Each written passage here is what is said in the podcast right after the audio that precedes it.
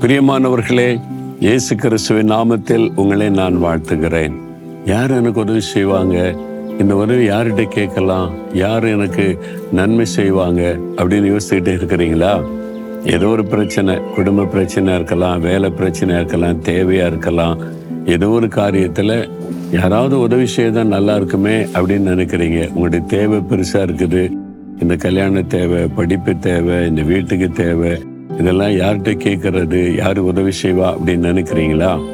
ஆண்டவர் சொல்றாரு நூத்தி இருபத்தோராம் சங்கீத ரெண்டாம் வசனம் வானத்தையும் பூமியும் உண்டாக்கின கத்தரிடத்துலேருந்து எனக்கு ஒத்தாசை வரும். இதான் விசுவாசம்.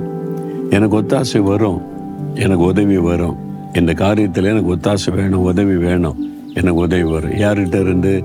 மாமா சித்தப்பா ஃப்ரெண்டு சொந்தக்காரங்க தெரிஞ்சவங்க.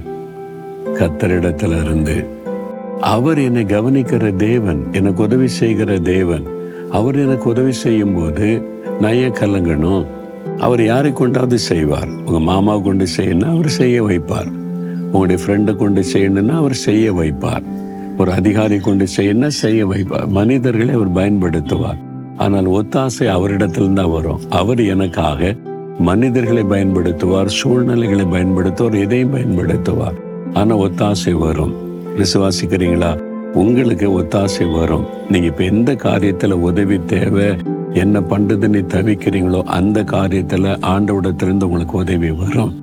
அது பண உதவியா இருக்கலாம் அல்லது வந்து ஒரு ப்ரொமோஷன் காரியமாக உங்களுக்காக ரெக்கவுண்ட் பண்ற காரியமா இருக்கலாம் உங்களுடைய வெற்றியின் காரியமா இருக்கலாம் எதுவா இருக்கட்டும் உங்களுக்கு உதவி ஆண்டவிடத்திலிருந்து வரும். ஆண்டவர் கட்டாயம் உதவி செய்வார்.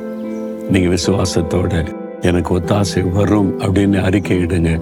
அதுக்கு தானே சிலுவையில் மறித்தாரு. உங்களுக்கு உதவி செய்ய ஒத்தாசை அனுப்ப தன்னையே சிலுவையில் பலியாக கொடுத்த ஆண்டவர் உங்களுக்கு உதவி செய்ய மாட்டாரா? உங்கள் தேவையை சந்திக்க மாட்டாரா? உங்களுடைய பிரச்சனையை மாற்ற மாட்டாரா? உங்களுக்கு வழியை உண்டாக்கி தர மாட்டாரா? உங்களுடைய நிந்தையை மாற்ற மாட்டாரா? உங்களுடைய குறைவை நிறைவாக்க மாட்டாரா? பிறகு எதுக்கு கலங்குறீங்க? நீங்க அவரை நோக்கி பாருங்க. கத்தரிடத்துலேருந்து ஒத்தாசை வரும்னு தைரியமா சொல்லுங்க. சரி அதெல்லாம் இருக்கட்டும். இது என்னது அப்படின்னு பாக்குறீங்களா எழுப்புதல் தகவல் மையம்.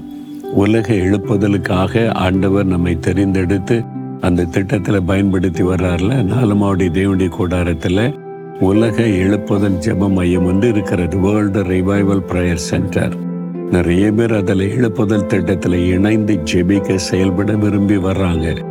அவங்களுக்கான தகவல் வந்துட்டார். சின்ன பிள்ளைகளை ஆண்டவர் எழுப்பல பயன்படுத்துகிறார். வாலிபர்களை பயன்படுத்துகிறார். பாஸ்டர்ஸை பயன்படுத்துகிறார். வயசானவங்களை பயன்படுத்துகிறார்.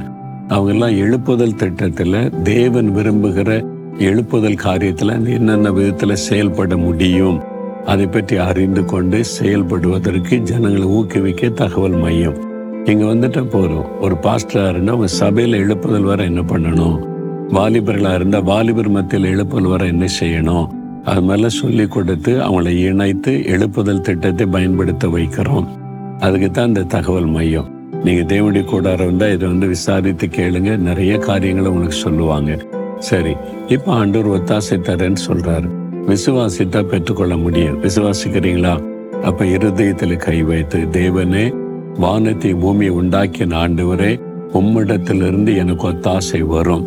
நான் அதை விசுவாசிக்கிறேன் அற்புதத்தை எதிர்பார்க்கிறேன். இயேசுவின் நாமத்தில் ஆமேன் ஆமேன்.